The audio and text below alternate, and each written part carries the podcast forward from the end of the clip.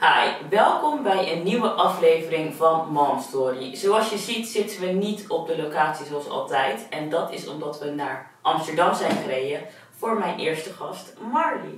Dankjewel. Bedankt dat je er bent. Ja. We gaan het hebben over een heftig onderwerp en dat is een traumabevalling. Marley gaat ons daar meer over vertellen. Als allereerst, hoe oud ben je en op welke leeftijd werd je moeder? Dan moet ik nog nadenken ook. Ik ben nu 26, bijna 27. En ik was 25 dat ik eh, moeder, Moeder werd. Ja. En eh, hoe is jouw zwangerschap eh, verlopen? Mijn zwangerschap ging super. Ik, had, ik was op alles voorbereid, omdat je altijd hoort, vrouwen zijn misselijk, hormonen die alle kanten op schieten, last van rugpijn, dat soort klachten. Maar ik had eigenlijk echt, echt helemaal nergens last van. Dat is echt wel super chill. En dat je Ja. ook niet van maagzuur, gewoon echt van helemaal Nee, niks. nee, helemaal niks. En ik weet ook nog wel, mijn vriend die bereidde zich ook op het, eh, op het ergste voor, want die hoorde op zijn werk, oh nou, dan wordt het nu een heks. En, eh, dus die zat ook elke keer te wachten. Maar hij zegt dat ik, eh, dat ik nog steeds even lief was. Gelukkig. En tot, eh, ehm, tot hoe lang nog je je zwangerschap voldragen? Ik denk dus dat ik met, volgens mij met vijf, en- nee dat is niet waar. Drie weken voor, voor mijn uitgerekende datum was ik bevallen. Drie weken, dat is 37 weken, Ja, dat ik. 36, 37 weken ongeveer. Ja, En tot 37, 36 weken liep, alles gewoon goed. Ja, ik had alleen een eh, verhoogde bloeddruk aan het eind. Dus ik moet echt, de, volgens mij de dag dat ik ging bevallen, had ik nog een afspraak staan om weer langs te komen. Want ik moest om de twee dagen op een gegeven moment langskomen om mijn bloeddruk te, te testen. Eh, ik wilde de thuisbevalling, dus ze moesten in de gaten houden of ik dat wel kon gaan doen of dat ik in het ziekenhuis moest bevallen. Maar twee dagen voordat ik ging bevallen was mijn bloeddruk gewoon oké. Wel iets aan een hoge kant, Ja. maar het was oké. Eh, dat was het enige.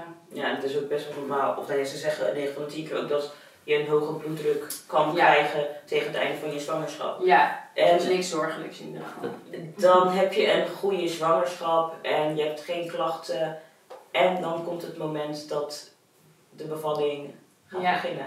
Ja, Vertel hoe dat ging en vertel wat je hierbij vertel. Ik ben benieuwd. Ja, ehm, nou sowieso, ik had mijn bevalling nog helemaal niet zien aankomen die dag. Ik, ik was nog gaan, eh, gaan lunchen met een vriendin. En ik zei het nog tegen haar, want ik kreeg steeds steek in mijn rug. Dus ik zat de hele tijd zo, oh, ik krijg steek in mijn rug, ik krijg steek in mijn rug. En toen in de avond eh, dacht ik dat ik nog heel erg vol zat van die lunch. Ik voelde me zo vol de hele tijd. Maar achteraf bleek dus dat ik gewoon al een soort van, dat het al een beetje aan het, ja, dat het al aan het beginnen was. Maar omdat het dus drie weken daarvoor was, dan denk je niet dat het al je bevalling gaat zijn. Ehm, ik ben ook op een gegeven moment, heb de verloskundige eventjes gebeld. En ik zei, nou ik voel de hele tijd steken in mijn onderrug, maar alleen maar in mijn onderrug. Dus nou, het kan zijn dat hij net op een zenuw ligt of dat hij even een beetje aan het bewegen is. Toen ben ik, eh, dacht ik, nou ik ga gewoon slapen. Maar toen, ik, elke keer als ik lag, moest ik, moest ik er weer uit. Ik denk, nou volgens mij zijn we gewoon... eh, Je begon. zijn we gewoon begonnen. Ja, dus toen is mijn vriend het bevalbad eh, gaan opzetten. En ik dacht eerst nog, oh, dit is, sowieso is het niet echt zo. En dan is hij het hele bevalbad aan het opzetten. En dan worden we morgen wakker en denken ja, wat, wat, Ja. dacht, wat dacht je nou eigenlijk? Maar ja, het was wel, eh, was wel echt zo. Dus toen, ja, de hele nacht hele erge weeën had ik. In mijn, in mijn on- ik had dus alleen maar rugweeën. Dus ja, ik kon ze ook heel moeilijk wegpuffen of iets. Het was, ja, ik moest gewoon echt even doorheen. En toen 's ochtends, toen... ehm, eh, je moet natuurlijk een bepaald ritme hebben in je, in je weeën. En dat had ik maar niet, maar het deed wel heel erg pijn. Dus op een gegeven moment zei ik gewoon tegen mijn vriend, nou zeg maar gewoon dat ze regelmatig komen. Ja. Er moet gewoon nu iemand komen. Eh, want als dit geen weeën zijn, dan is er iets niet goed. Eh, en toen kwam de verloskundige en toen had ik 1 centimeter ontsluiting volgens mij. 1 En toen centimeter. was ik al vanaf 7 uur s'avonds bezig. Oh, dat is echt even een teleurstelling. Want je denkt misschien, oké, misschien heb ik 3 of 4 of... Ja, Maar 1 centimeter is echt nog het begin. Ja, ja. En ik wilde ook eh, ik wilde geen pijnbestrijding. Dus toen dacht ik wel van, oké, mm, als ik nu op 1 centimeter zit, hoe ga ik dit dan eh, Overleven. eh, overleven eigenlijk? Maar eh, nou, to- dan, dan spreek je een bepaalde tijd af. Hè. Dan komen ze weer, over zoveel tijd komen ze weer terug. Mijn bloeddruk werd weer gemeten, was wel weer iets te hoog. Dus zij moest nog eventjes blijven om in de gaten te houden of die zou zakken. Ja. Anders moest ik alsnog naar eh, het ziekenhuis. Ja, want ik wilde wel echt thuis bevallen in mijn bevalbad. Ehm, dus daar zat ik eigenlijk ook de hele tijd in, in het bevalbad en onder de douche. En nou, toen kwam ze na een bepaalde periode kwam ze weer en toen was het 2,5 centimeter. Serieus, oh nee, dat, dat is Ja. echt... toen dacht ik echt, oké, ehm, ja, is dit normaal? Werkt dit zo? Ga ik dit doen? Ehm, maar nog steeds dacht ik, ik, ik had ook een cursus gedaan en ik dacht, weet je, het kan dat het langer duurt, maar ik moet gewoon rustig blijven en ik moet er gewoon voor, uh, vol voor gaan. Um, ze hadden me wel de optie gegeven van wil je misschien er toch nog over nadenken dat ik je vliesje doorprik, want het duurt wel heel erg lang en dat, dat zou kunnen helpen. Maar ik, ik, wilde dat gewoon echt niet. Ik had de mindset, ik wil geen dingen, nee, ik wilde geen hulp, ik wilde het echt op eigen kracht doen. Uh, dus ik dacht hoe lang het ook gaat duren, ik ga er gewoon, uh, ik ga er gewoon doorheen. Ja. Um, nou ja, dat duurde dus heel lang. Ik had, ik had wel echt pijn. Ik had het wel onderschat. Ik dacht dat ik er beter mee om zou kunnen gaan. Het is mij uiteindelijk gelukt, maar ik dacht wel dat ik het makkelijker zou kunnen dan wat het uiteindelijk was. Maar je hebt natuurlijk alleen ruggenweeën dan alleen ja, maar gehad. alleen maar. Dat is wel echt even pittig. Ja, ja je, kan, je kan er niks mee. Je kan niet een houding aannemen, niks, niks helpt. Het enige wat mij een soort van hielp is in dat bevalbad, in dat warme water en dan mijn vriend keihard op mijn onderrug mm. tegendruk geven. Ja, en wat ik had tijdens, wat ik dus niet had tijdens mijn zwangerschap, maar tijdens de bevalling moest ik bij uh, elke wee moest ik uh, overgeven. Dus ik was helemaal. Je was er helemaal ziek van eigenlijk. Ja. Zeg, het leek alsof alles wat tijdens mijn zwangerschap goed was gegaan, alsof dat in één allemaal keer kwam in één keer. Ja. En um, uh, nou, uiteindelijk duurde het natuurlijk heel lang. En volgens mij om zes uur s avonds of zo. Toen kwam de verloskundige weer. En toen dacht ik, toen was ik wel op een punt dat ik dacht, oké, maar als ik nu niet een beetje meer ontsluiting heb, dan, dan gaat het niet. Dan moeten ze maar iets doen, ik weet niet wat, dan moet ik naar het ziekenhuis, maar dat, dat trek ik niet. Maar toen had ik volgens mij ineens 9 centimeter. Oh, dus toen was het heel snel gegaan. Of nee, heel snel, toen was, had het in ieder geval vorderingen gemaakt, ja. En toen was ik ook wel weer gelijk vol kracht dat ik dacht, oké, maar dan ga ik het nu ook gewoon tot het einde, uh, gaat het me gewoon lukken, ondanks dat ik nu al bijna 24 uur bezig ben. En toen zat ik in dat bevalbad en uh, mocht ik gaan persen. Dat deed ik. En toen, ik weet nog dat, me, uh, dat, dat, het, dat er iets uitkwam en dat mijn kraamhulp zei van... Uh, oh, je moet kijken, want dat is het, dat is het hoofdje.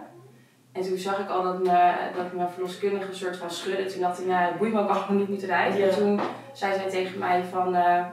sorry, maar kan je uit het bad komen en naar de bank lopen? Dus ik zeg, nee, dat kan niet. Ja, tijdens het persen? Tijdens het persen, ja. Maar zij zag op het moment van persen dat het billetjes waren in plaats van het hoofdje. Ja. Dus pas op dat moment werd gezien dat hij dus in stuip lag. Dus al die keren daarvoor en met voelen is dat dus niet gevoeld. En de stuipbevalling doe je eigenlijk niet thuis en niet uh, vaginaal. Dat doe je met een, uh, met een keizersnede. Dus toen moest ik uit dat bevalbad um, met een kindje half eruit. Maar je, je beseft dat op dat moment niet. Hè? Je, je gaat gewoon. En toen hoorde ik dat ze ambulance had gebeld. En ze probeerde mij nog rustig te maken. Want het is gewoon protocol. Omdat je kindje in stuip lijkt te liggen. Dat is niet... Um, dat er problemen zijn of iets. Nee, nee. We kunnen, we, hè, het zou moeten lukken. Maar qua protocol moet er wel ambulance komen. En op dat moment zit je in een soort adrenaline. denk je, allemaal prima. Hij moet er gewoon uit. Het maakt niet uit hoe die ligt. Hij gaat er gewoon uit. Ja, en op het moment dat je dan ineens op de bank ligt en je bent aan het persen en je hoort de verloskundige vloeken en tieren, want hij zit vast en hij komt niet, dan heb je wel door van volgens mij het klopt, gaat het gewoon helemaal nu niet goed. En um, nou, ik, ik had ook geen persweeën meer, omdat als je kindje in je stuit ligt, komt die, het grootste gedeelte is er dan al een stukje uit. Het hoofdje zit vast, waardoor je baarmoeder dus denkt dat je kindje al eruit is. Dus die geeft jou de kracht voor persweeën niet meer. Dus dan moet je echt, echt met alles wat je nog over hebt, wat bijna niks meer is, want mijn bevalling duurde al bijna 24 uur. En bij elke week moest ik overgeven, dus ik was gewoon leeg. Maar ja, op een of andere manier heb je dat toch nog of zo. Dus met alle kracht toch nog gepers. En de uh, verloskundige heeft ook echt geholpen. Die ging op een gegeven moment echt, het bleek dus ook achteraf dat zijn hoofdje klem zat. Dus zij moest ook echt naar binnen en dat hoofdje aan zijn kaakje oh. naar beneden doen om hem eruit te krijgen. En eigenlijk, ja, toen, toen was het meest heftige, want hij was eruit en zij nam hem gelijk mee. Terwijl ik in mijn geboorteplan had gezet dat ik hem op mijn borstje wilde hebben. En toen zij hem meenam, dacht ik. Hm, maar toen lag je nog steeds op de bank? Ja, ik lag, ik lag toen op de bank. Ik zag dat zij hem gelijk meenam en toen keek ik naar mijn vriend en ik zag dat hij ook stress had. Hij, hij had die kleine al gezien, hij had gezien dat die kleine helemaal blauw was. Dus niet de kleur die het hoort te zijn. Ik heb dat niet gezien. Ik had mijn ogen dicht. Ik was aan het persen. En zij loopt weg naar onze uh, bartafel, best wel een beetje in, in de verte. En ik zie een zuurstofmaskertje bij hem opgaan. En ik zie dat zij begint te reanimeren. En toen dacht ik, oké, dit, dit, dit is gewoon helemaal, dit is helemaal mis. Ik kijk mijn vriend aan en ik zeg, dit, dit gaat fout. En hij zegt, nee, maar blijf rustig. En binnen twee seconden stond denk ik heel mijn huis vol met ambulance. Eerst kwamen er twee, kwamen er weer twee, kwamen er weer twee. En hoe goed ik tijdens mijn bevalling en tijdens alles zeg maar kon ademen. Ik begon ineens te hyperventileren. Ik werd ook echt vastgepakt van jij moet nu rustig gaan doen, want je gaat, je gaat echt hyperventileren. Maar ik, ik raakte zo in paniek. Ik dacht, wat, wat is er aan de hand? Niemand vertelt je ook iets. Hè? Want ze kunnen, nog, ze kunnen je niks vertellen, want ze moeten gelijk beginnen met reanimatie. En dan zie je ja, met, met hele klein, het is een heel klein wezentje wat daar ligt, wat gereanimeerd wordt. En het duurde voor mijn gevoel eindeloos. Ik weet nog dat ik mijn oren op een gegeven moment dicht deed, want ik kon niet meer tegen dat getel. Want ze gaan dan tellen en ik dacht alleen maar, ik wil dit gewoon niet horen, ik wil het niet zien. Ik deed mijn ogen, ogen dicht, oren dicht. En het duurde zo lang en op een gegeven moment dacht ik, zeg, zeg maar gewoon dat hij niet heeft gered. Want jullie voeren gewoon een showtje op nu. Mm. Want je kan niet zo lang reanimeren. Dat, dan, dan werkt het gewoon niet meer. Dat was het wat in me omging. En bleek dus dat hij wel een hartslag had, maar geen ademhaling. Uh, volgens mij kan het bij volwassenen is dat juist weer andersom, maar bij kindjes kunnen dus wel een hartslag hebben, maar geen ademhaling. Um, en in al die tijd heb ik hem dus niet gezien, hè? Niet gezien, niet gevoeld. Jij ligt nog steeds op de bank. Open en... Uh, ja, ja, nou echt ook. Omdat op een gegeven moment zei mijn vriend ook, jij kan er even iets voor. Want er bleef maar ambulancebroeders yeah. binnenkomen. En ik lag daar gewoon. Um, en ja, op een gegeven moment werd hij helemaal ingepakt en meegenomen met een... Uh, werd gezegd, hij wordt meegenomen met een traumahelikopter. Dus ik, ik wil mee. Ja, dat kan niet. Jij bent in de ambulance. Ik weet nog steeds niet waar, waarom dat, of dat door corona was, of dat weet ik eigenlijk niet. Maar hij wordt meegenomen, jij gaat in de ambulance, een vriend gaat erachter nog in de auto. Want die mocht ook niet mee in de ambulance? Nee, nee. Nee, die mocht ook niet mee. Dus die, moest, die heeft dit net allemaal meegemaakt. Die moet met spullen en al in de auto erachteraan. Die heeft gewoon volgens mij net zo hard gereden als die ambulance achter ons aan. Ja, en dan begint echt de hel, want je beseft dan pas, hij ademt niet. Hij heeft niet geademd bij ons thuis. Wat gaan we horen als we in dat ziekenhuis terechtkomen? Um, het is zo'n nachtmerrie. Vooral als heel je huis vol staat met die ambulance, dan... Dat was echt pas het punt dat ik dacht, dit is helemaal fout. Dit is gewoon helemaal fout. En ik, had hem niet, ik wist niet eens hoe hij eruit zag. Ik wist helemaal niks. En ik weet wel echt dat we dat ziekenhuis inkwamen en dat ze al allemaal met hem bezig waren. En we kwamen een kamertje in en de ambulancebroeder zei tegen mij, sterkte mama. En toen liep hij weg. En toen dacht ik, jij weet dat mijn kind het niet heeft gered. Jij weet het gewoon al. Ja. En niemand... Maar niemand heeft jou eh, want je zat in de, jij bent meegegaan met de ambulance.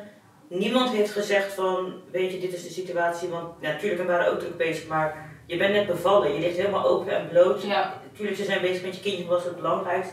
Maar het is ook belangrijk dat ze toch de moeder even, ja. ik weet niet, op de, ja, op de hoogte stellen. Ik weet het niet, maar... Nee, ze konden mij heel weinig zeggen. De enige informatie die ik heb gekregen thuis is dus... Je kindje heeft, uh, had wel een hartslag, maar geen ademhaling. Het is niet gelukt met reanimatie om zijn ademhaling te kunnen laten starten. Dus hij wordt meegenomen naar het AMC. Um, ehm, meer informatie hadden ze, hadden ze niet. Ik bloedde helemaal niet. Ik had, mijn placenta was er ook al uit, dus bij mij, uh, ik kon gelijk mee eigenlijk. En achteraf blijkt dus ook dat is een soort adrenaline, hè? want mijn lichaam werkte dus helemaal goed. Dus ik kon van alles doen. Maar die avond heb ik letterlijk alle bloedingen nog gehad en ben ik nog opgenomen. Dus alsof je lichaam echt denkt, oké, maar nu kan jij nog even niet uitvallen. Je moet nog doorgaan, want je moet nog daar zijn voor je kindje. Um, en we, waren eenmaal in het ziekenhuis en er waren allemaal artsen met hem bezig. En op een gegeven moment, toen zij dus klaar waren, toen kwamen ze naar ons toe en toen zeiden ze: Oké, kindje heeft in de helikopter gehuild, dus hij heeft een ademhaling gehad.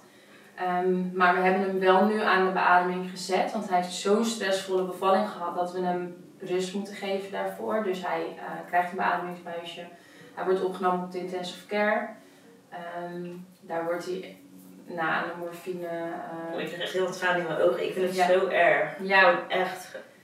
Ja. ja. Ja, hij heeft echt, een, hij heeft echt alles. Weet, weet je wat? Ja, weet je wat ook zo frustrerend is? Ik wilde, ik was zo overtuigd van ik ga geen pijnbestrijding doen. Want, eh, en dat is niet, iedereen moet dat echt zelf weten, maar een pijnbestrijding heeft een effect op of jezelf of op je kindje. En ik dacht, ik kan het zelf. Ik wil hem, dat, ik wil hem gewoon niks geven wat niet natuurlijks is. Mm. Maar vervolgens ligt hij echt aan alles wat je je kan bedenken. Dat je denkt, shit man, ik heb zo hard mijn best gedaan en dan ligt het arme kind echt aan alles wat je kan bedenken gewoon. En hij wordt dan ook nog koel cool gehouden, dus onder lichaamstemperatuur, omdat ze um, hem drie dagen lang helemaal in rust, dus dat hij zo min mogelijk stressprikkels krijgt, zodat hij helemaal kan herstellen van die bevalling. Uh, en daarna kan hij ook bijvoorbeeld pas een MRI krijgen om te kijken of er schade is aan zijn hersenen, want hij heeft gewoon zuurstoftekort gehad. Dus dan ga je dat hele proces in eigenlijk. Maar ja, dit, dit is het gedeelte echt van, uh, van de bevalling.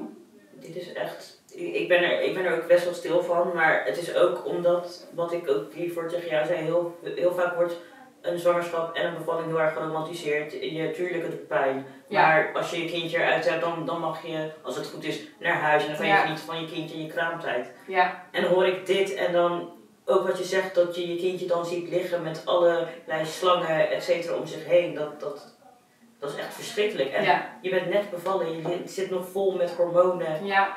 Ik, ik kan me gewoon echt niet voorstellen hoe jij je op of jij en je vriend natuurlijk, mhm. op dat moment gewoon hebben gevoeld. Dat is echt... Nee, nee het is, en het is ook heel, het is heel onnatuurlijk. Want wat er daarna natuurlijk gebeurt is, hij ligt op de intensive care. Maar ik mocht gelukkig met mijn vriend in het Ronald McDonald huis slapen. Dus dat is echt bij het AMC, dat zit er zo goed als aan vast. Dus je bent wel dichtbij. Maar dan moet je dus gaan slapen. Je hebt dus een kind bijna negen maanden gedragen. Je hebt een traumatische bevalling gehad. En vervolgens ga je slapen, maar niet bij je kind. Nee. Dat, dat is zo onnatuurlijk. Ehm, ja, dat, dat, dat is ook niet te beseffen hoe dat dan voelt. En ook de dagen daarna, ik ben gewoon een paar keer opgenomen geweest omdat je lichaam uitvalt. Want iedereen kan wel zeggen, zorg goed voor jezelf, pak ook je rust, ga ook eten. Maar hoe, hoe, hoe ga je dat doen als je kindje nee. op zo'n afdeling ligt? Dat, dat gaat gewoon niet. Nee, dat lukt echt niet. Ik wilde alleen maar naast het bedje zitten. En dan zei ze, ga nou terug naar je kamer, ga nou slapen. Nou, dan was ik er twee tellen en dan zei ik tegen mijn vriend waarom maar weer terug. Ik wil gewoon naast zijn bedje zitten. Het arme kind heeft zo lang in mijn buik gezeten, ligt nu op zo'n intensive care zonder zijn moeder. Ik wil gewoon daar zitten. Ja, en als, als zit je daar maar en gebeurt helemaal niks, je wilt gewoon bij hem zijn. Je wilt hem gewoon het gevoel geven van, weet je, je bent hier niet alleen, mama is gewoon hier naast ja. je. Ja, ja, en dat deden we ook echt. We zaten daar soms met z'n tweeën gewoon de hele middagen met elkaar te kletsen. Mhm. Maar gewoon zodat hij onze stem zou horen. De, eh, maar het is heel moeilijk om dan dus de balans te vinden tussen. Je bent wel zelf net ook bevallen. En uh, je, de hele kraamperiode waarin wordt gezegd hè, bedrust. En dat, dat, dat kan je al niet hebben, want je gaat al in en uit dat ziekenhuis. Ik wilde borstvoeding geven, dus ik zat de hele tijd te kolven. Ehm, het is gewoon, ja, het is gewoon super, super intensief. En om dan ook nog goed voor jezelf te zorgen, dat ja, is gewoon bijna niet te doen. Nee, nee, nee, nee, sorry, ja. Jeetje. Ja, nou, wat je zegt, dat we, ja, ik had natuurlijk dit ook helemaal niet zien aankomen. En het heeft ook heel erg als onrecht gevoeld toen. Omdat ik echt dacht, jee, ik heb een zwangerschap gehad waarbij ik, ik klaagde over niks. Niks was me te zwaar. Ik was geen moeilijke vrouw. Ik zag alles positief in. En waarom, waarom gebeurt mij dit dan? Ik heb alles goed gedaan. Al toen ik wist dat ik stopte met de pil, geen druppel alcohol meer aangeraakt. Dat je allemaal volgens de boekjes. En dan, waarom moet mij dit overkomen? Dat voel je dan ook heel erg. En het is ons eerste kindje en je bent uh, toen tien jaar samen, zo lang naartoe gewerkt. En dan helemaal bedacht van, nou, dan gaan we de kraamtijd zo doen. En ik wil hem op mijn borst houden. En dan wil ik hem echt eventjes die rust geven en lekker in zo'n bad bevallen. Want dan is hij gelijk van de baarmoeder in het ja, Dus helemaal mooi heb je dat bedacht. En dan wist ik heus van, nou, dan kunnen misschien dingen anders lopen. Hè? En misschien moeten we toch naar het ziekenhuis, want mijn placenta komt misschien niet. Daar heb je allemaal yeah. wel over nagedacht. Maar dit voelde ook zo oneerlijk. Ja, dat snap ik. Dat, ik kan echt wel begrijpen dat je je zo voelt. En vooral wat, wat je zegt van, weet je, weet je hier samen, je besluit te stoppen met de pil. Uh, je hebt in je hoofd hoe jullie het willen gaan doen. En eindstand krijg je echt gewoon, gewoon shit over je. Ja. Om het maar even zo te zeggen. Ja, en ook je krijgt dat ook nooit meer terug. Dus het is je eerste kindje, die kraamperiode, kraamhulp, weet je, allemaal dat soort dingen.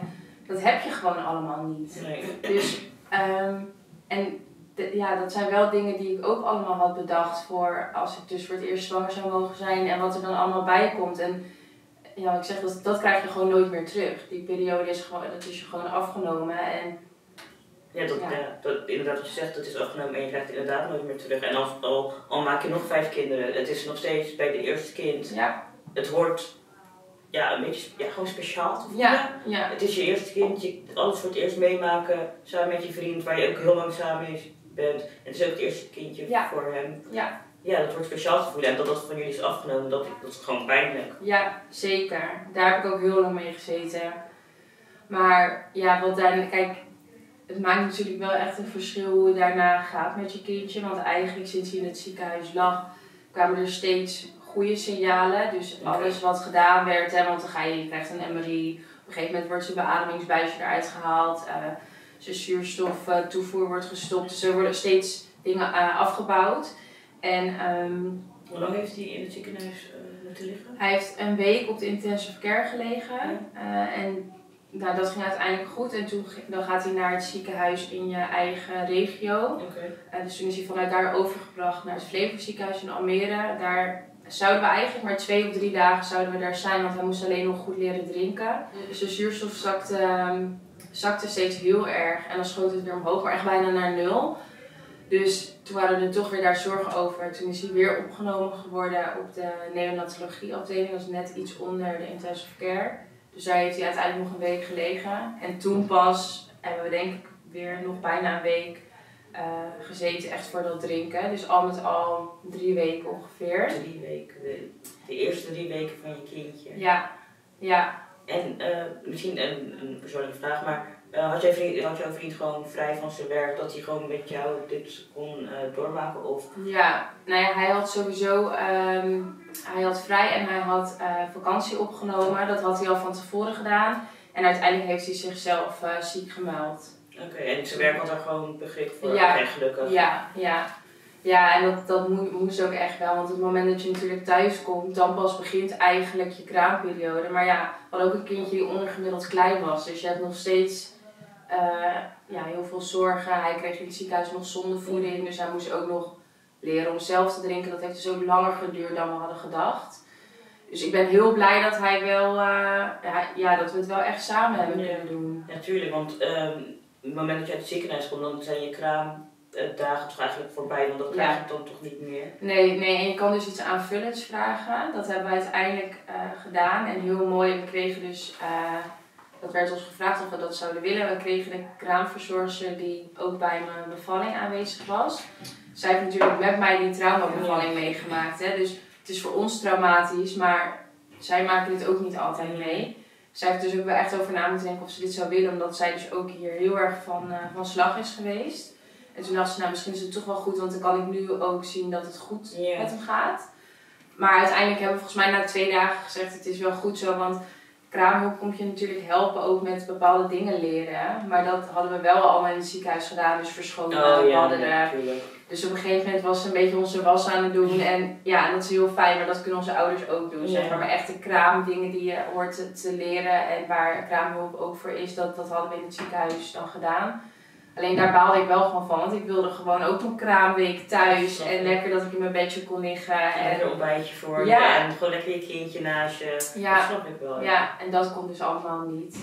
Nee, en ehm, want je begon eh, net ook van dat hadden mijn ouders. Hoe waren je ouders hierin? Want is dit voor hun een eerste kleinkind? Ja, ja voor En- mijn ouders wel en voor mijn schoon, eh, schoonouders is het het tweede. En hoe, want hoe ging het bij hun? Want ze kregen een bericht van je vriend dat het misging of... Ja, ja, heel heftig ook wel. Zij, ehm, mijn vriend heeft een bericht dat, ik, dat mijn bevalling was gestart. En toen hebben ze natuurlijk ineens heel lang niks meer gehoord. Dus zo, ik weet dat mijn moeder sowieso wel al wat aanvoelde. Van oké, ik had inmiddels wel alweer een update moeten krijgen, zeg maar.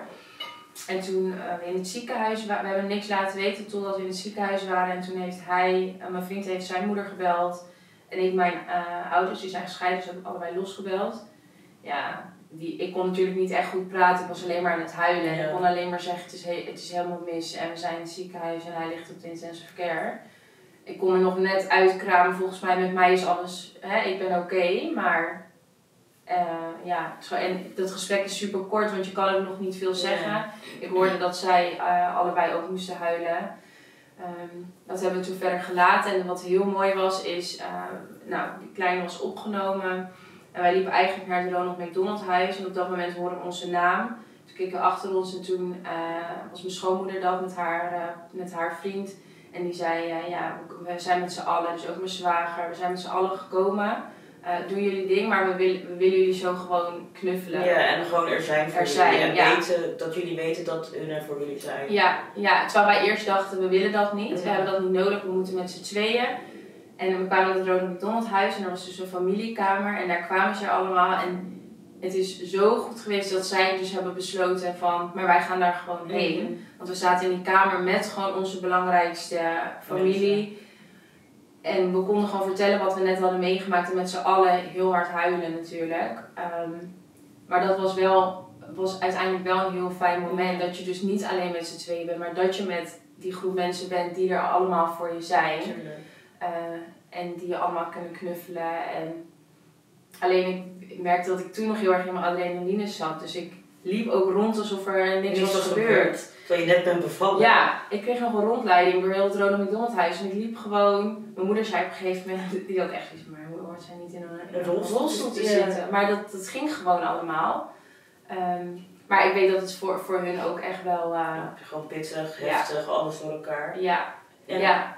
Oh, sorry. Ik Nee, nee, nee, zeg maar. Ehm, heb je ehm, therapie gevolgd hiervoor? Want Ja. ik, zeg maar, jij vertelt het verhaal tegen mij. En ik, ik heb gewoon kippenvel, ik heb echt tranen in mijn ogen. Ik, ik schrik hier gewoon echt oprecht van. Ja, Maar jij hebt het meegemaakt. ja, Want, en eh, heb je alleen therapie genomen of heeft je vriend ook therapie genomen? Of hoe hebben jullie het ja. daarna opgepakt na die drie weken dat jullie dan weer thuis waren? Ja, nou ja, ik, want, want dat ik het nu zo makkelijk, hè, zonder dat ik moet huilen, wat ik ook kan vertellen, komt omdat ik therapie heb gehad. Ik dacht eerst, dat hoef ik allemaal niet. Het wordt je vanaf het begin namelijk wordt het je eh, aangeboden, ook in het ziekenhuis. En wij dachten tijd, nou dat hoeft niet, weet je wel. We praten wel met mijn familie, ik praat wel met mijn vrienden, we praten met elkaar, dat is voldoende. En eh, eenmaal thuis, ik merkte na een bepaalde periode dat ik, eh, als ik zag dat iemand ging bevallen of dat het daar goed bij was gegaan, dat ik, dat ik een soort van haatgevoelens kreeg. Dat ik dacht van, eh, hoezo bij jou wel en bij mij niet? En eh, hoezo mag jij je kleine wel op je borst houden en ben je, jij kon wel bevallen in een bad en ik wilde dat ook. En ik merkte dat ik boos werd ervan, dat ik er verdrietig van werd. Ik kon geen geboortes of dingen meer zien zonder dat ik ervan moest huilen. Ehm, en toen dacht ik, ja, dit is niet goed. En ook als ik met die kleine alleen was, of dat we achter in de auto zaten, dat ik dacht, eh, ja, slaapt hij nu of ademt hij gewoon niet meer? Ja, oh ja, dat snap ik. Ehm, en toen ik dat eigenlijk allemaal begon te ondervinden, dacht ik, oké, ja, misschien moet ik toch wel therapie gaan volgen, want zo kan ik ook niet genieten van het moeder zijn.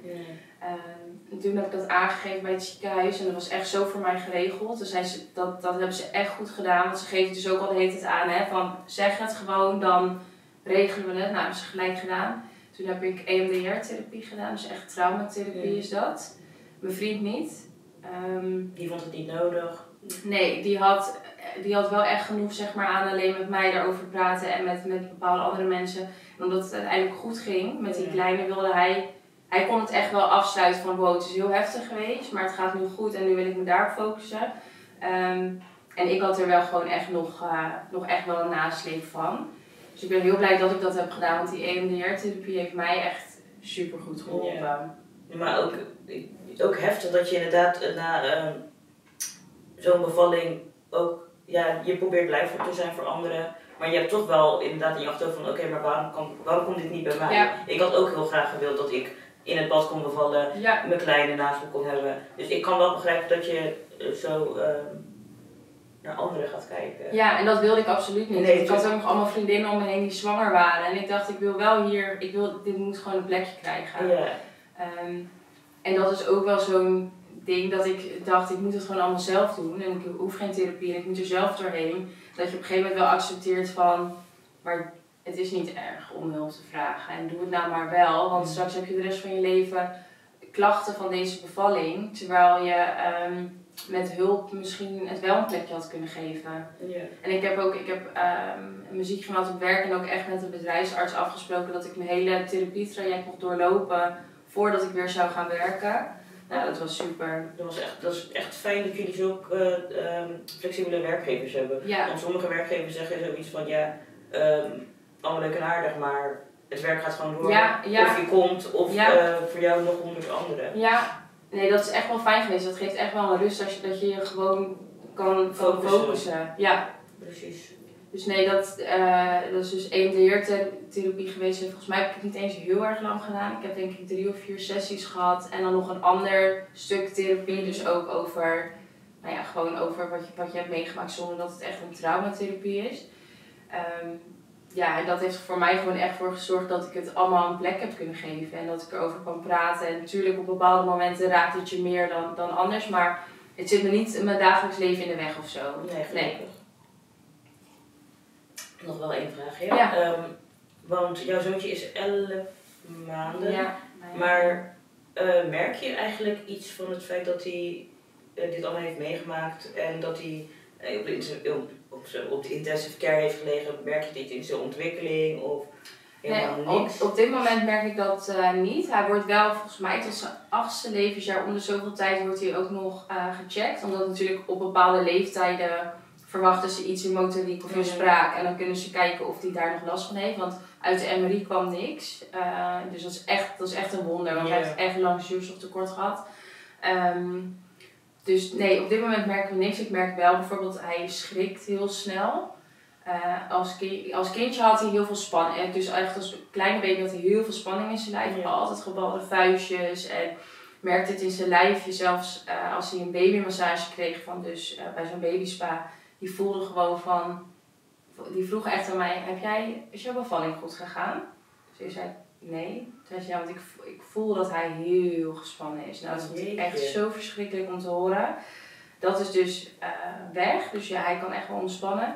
Maar harde geluiden, of geluiden die hij niet kent, nou, daar schrikt hij wel heel snel van. Dus ik weet niet of dat ermee te maken kan hebben. Maar hij heeft echt op een afdeling gelegen met allerlei geluidjes Ja, de hele dag. Ehm, maar verder in ontwikkeling, nee, hij is echt volgens mij de meest vrolijke baby op aarde. Hij lacht, hij lacht alleen maar. En ook echt met geluid erbij. dus hij is echt, eh, hij is super blij. Hij danst. Dan gaan zit hij zo. Ik weet niet van wie die dat is, maar... Iets van mama? Niet van mama.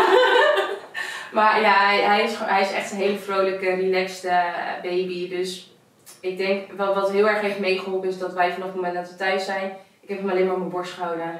Als ik naar de wc ging, ging hij bij mijn vriend op zijn borst en andersom. Snap ik. Ik weet dat ik op een gegeven moment de deur opende dat mijn vader zei... Doe jij ooit de deur open zonder baby op je borst? Nee, nee. Zeker. Hij blijft alleen maar op mijn borst. En ik denk dat dat heel goed is geweest voor hem om nog die hechting en die Ja. veiligheid en die warmte die hij heeft gemist toch nog te krijgen. Ehm, ja, en dat, dat heeft in ieder geval voor, voor die veiligheid wel gezorgd dat hij, dat hij zich gewoon goed en vrolijk ontwikkelt. Maar ja, ik weet niet of er in de toekomst dingen met zijn spraak of eh, hij zegt nu alleen maar eten de hele dag. Nou, dat is het beste woord dat je kan. Dus als dat het is, dat is goed. Ja.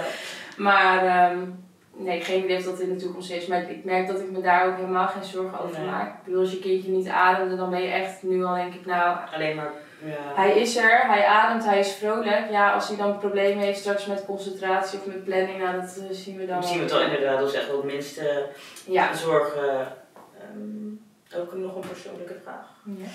Mocht het jullie gegund zijn, zouden jullie nog voor een tweede gaan? Ja, Een tweede willen? Ja, We gaan ja. klinkt zo. ja nou ik weet, ik ehm, dacht eerst echt, nou ik ga dit du- dus gewoon niet meer doen, want bij mij gaat het dus zo mis. En nu is het uiteindelijk goed afgelopen. Ja. Maar ik heb van heel dichtbij kunnen zien eh, hoe het ook had kunnen zijn. Mijn vriend zei ook echt op dat moment, ik heb gewoon al gevoeld hoe het is om een kind te verliezen. Zo voelde het gewoon echt. Ehm, dus toen dacht ik, nou, het is wel goed zo. En ik merk nu dat ik al, we hebben nu al een kijkje zo naar hem en dan zegt mijn vriend, zou het niet leuk zijn als er zo'n zusje naast hem zit? En dan merk je toch dat, je, net- dat het wel weer begint te kriebelen en dat ik ook wel echt kan zeggen eh, dat als, als ons gegund dat ik dat zeker wel zou willen. Ja. En dan zou je sowieso in het ziekenhuis moeten bevallen, toch? Want je bent Ja. nu medisch geworden. Ja, ja, en daar bouw ik wel echt van. Het klinkt misschien heel raar. Ik weet dat mensen in mijn omgeving het ook heel gek vinden, omdat het zo mis is gegaan bij een thuisbevalling. Maar ik zou het echt zo weer doen thuis. Want voor mijn gevoel had het niks te maken met Nee. hele thuisbevalling. En het was zo'n veilige setting voor mij. Ik had kaarsjes aan, ik had mijn eigen playlist, ik had het bevalbad, ik kon erbij lopen hoe ik erbij wilde lopen. Ik was alleen met mijn vriend. Eh, als ik weer naar, naar boven wilde om onder de douche te staan, kon ik dat doen. Ik voelde me zo veilig en vertrouwd in mijn eigen omgeving. Dat ik er zo van baal dat ik nu in het ziekenhuis zou moeten bevallen. En natuurlijk is het fijn dat je dan alle apparatuur bij de hand hebt. Maar hoe de, deze bevalling is gegaan, als ik in het ziekenhuis had gelegen, had het ook zo Ja. gegaan. Want de verloskundige doet jouw bevalling totdat er iets gebeurt. Nou ja, pas op het moment van het persen kwamen ze erachter dat hij in stuit lag. Dus alleen dan had iemand kunnen ingrijpen. Maar keizersnede had niet meer gekund, want hij was er al half uit. Ja, precies. Dus het enige, eh, het, de traumaheli was bespaard gebleven, maar voor de rest was alles precies hetzelfde verlopen. Ehm, maar goed, ik ben nu medisch verklaard. eh, ook al hij was ondergemiddeld klein. Blijkbaar was mijn placenta al te vroeg losgelaten. Oh. Dat bleek ook achteraf. Omdat mijn placenta was direct geboren. En ik dacht, nou top. Maar dat is blijkbaar helemaal niet goed. Want dan is hij dus al te vroeg losgelaten van je kindje. Oké. Dus er kwamen ook steeds meer dingen bij. Eh, ik ben wel heel blij dat ik nu tot het laatste moment in ieder geval allerlei controles heb. Want dat heb ik dus niet gehad in deze zwangerschap. Dus in die zin ben ik blij dat ik medisch ben, dat ze mij nu helemaal tot het einde gaan, gaan controleren. Maar ik zou niet per se in het ziekenhuis willen bevallen. Want tot eh, hoeveel weken ben je dan gecontroleerd? Want ze hebben elke keer niet gezien dat hij in een stuit lag. Want tot hoeveel Nee. weken eh, heb je echo's gekregen? Ik heb volgens mij tot, eh was mijn 20 weken echo was de laatste echo. En daarna doen ze alleen nog een echo als ze twijfels hebben. Omdat het niet door de verzekering gedekt zou worden, I don't know. En ze hadden geen twijfels, want ze wisten bij mij al heel lang dat hij goed lag. En hij zou niet meer draaien. En hij lag wel helemaal klaar voor een bevalling. In eindstand. Dat eh, was dus gewoon helemaal niet Maar waar. je hebt ook niet gevoeld dat hij draaide. Nee, dat- hij is echt niet gedraaid. Want hij, ik had dus altijd een uitpuilende bobbel hier linksboven. Ja. Nou, er werd mij heel goed uitgelegd wat dat was. En dat dat dus helemaal goed zat. Maar achteraf was dat dus gewoon zijn koppie die daar de hele tijd zat. Want hij lag, of andersom. Daar ben ik zelf van. Nee, zijn koppie. Ja, ja, zijn koortje lag. Nee. Dus dat klopte, klopte gewoon niet. En je gaat mij niet vertellen dat hij op het laatste moment gedraaid is. Want dat had ik echt gevoeld. En die hele dag had ik al, zat het gewoon precies hetzelfde als altijd. Dus ze hebben gewoon niet goed gekeken. Nee, En nee. heb je de. Want ben je bij de verloskundige ook gewoon op echocontroles geweest, toch? Eh, Of bij ja, de gynaecoloog? nee, bij de verloskundige, ja. En heb je haar, eh, want na je zwangers, na je bevalling ook nog op controle gekomen, heb je haar daar toen ja, op aangesproken, ik misschien hard, maar... Ja, nee, dit is nog heel traject hoor. Wij hebben, sowieso is mijn controle niet daar geweest, omdat ik dus in Amsterdam bij het ziekenhuis lag. eh, werden mijn controles daarna overgenomen door verloskundige praktijk in Amsterdam. Oké. En die zeiden ook gelijk, sorry, maar kan, het kan niet dat dat niet gevoeld is. Een kind in stuit, dat voel je.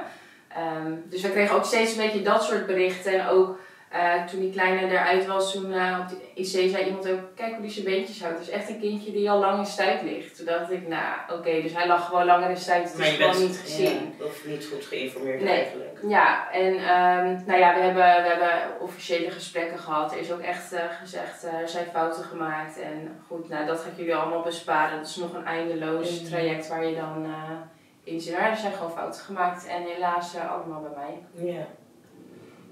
Ja, uiteindelijk weet je, eh, gelukkig is het goed gekomen. Ja. Gelukkig Ja. heb je je zoontje, Ja, is een vrolijk kind. ja, Maar het had ook zo mis kunnen gaan. Terwijl je gewoon een fijne zwangerschap hebt gehad. En Ja. dat is echt gewoon wel iets eh, waar aandacht aan besteed moet worden. zeker. Zeker. Ja, en daar zijn we dus ook nog wel mee bezig. Hè. Dus niet om het punt te maken van wij willen Onze gelijk halen. Nee, maar gewoon, dit mag gewoon niet gebeuren. Dit, dit kan gewoon niet gebeuren. En daarom ben ik dus wel blij dat ik nu tot het laatste moment sowieso controle zou krijgen. Want ik kan in, in ieder geval deze fout niet meer gemaakt worden, want dit is gewoon een fout. Wat een heftig gesprek.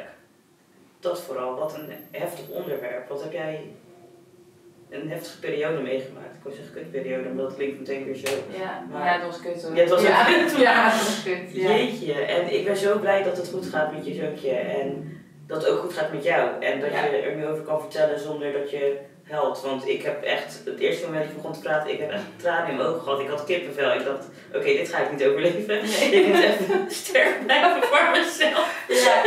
En niet dat ik hier zit te huilen. Het wordt wel een moeilijk gesprek als je alleen maar zit te huilen. Ja. Ja. Nee, maar ik wil je bedanken voor het gesprek.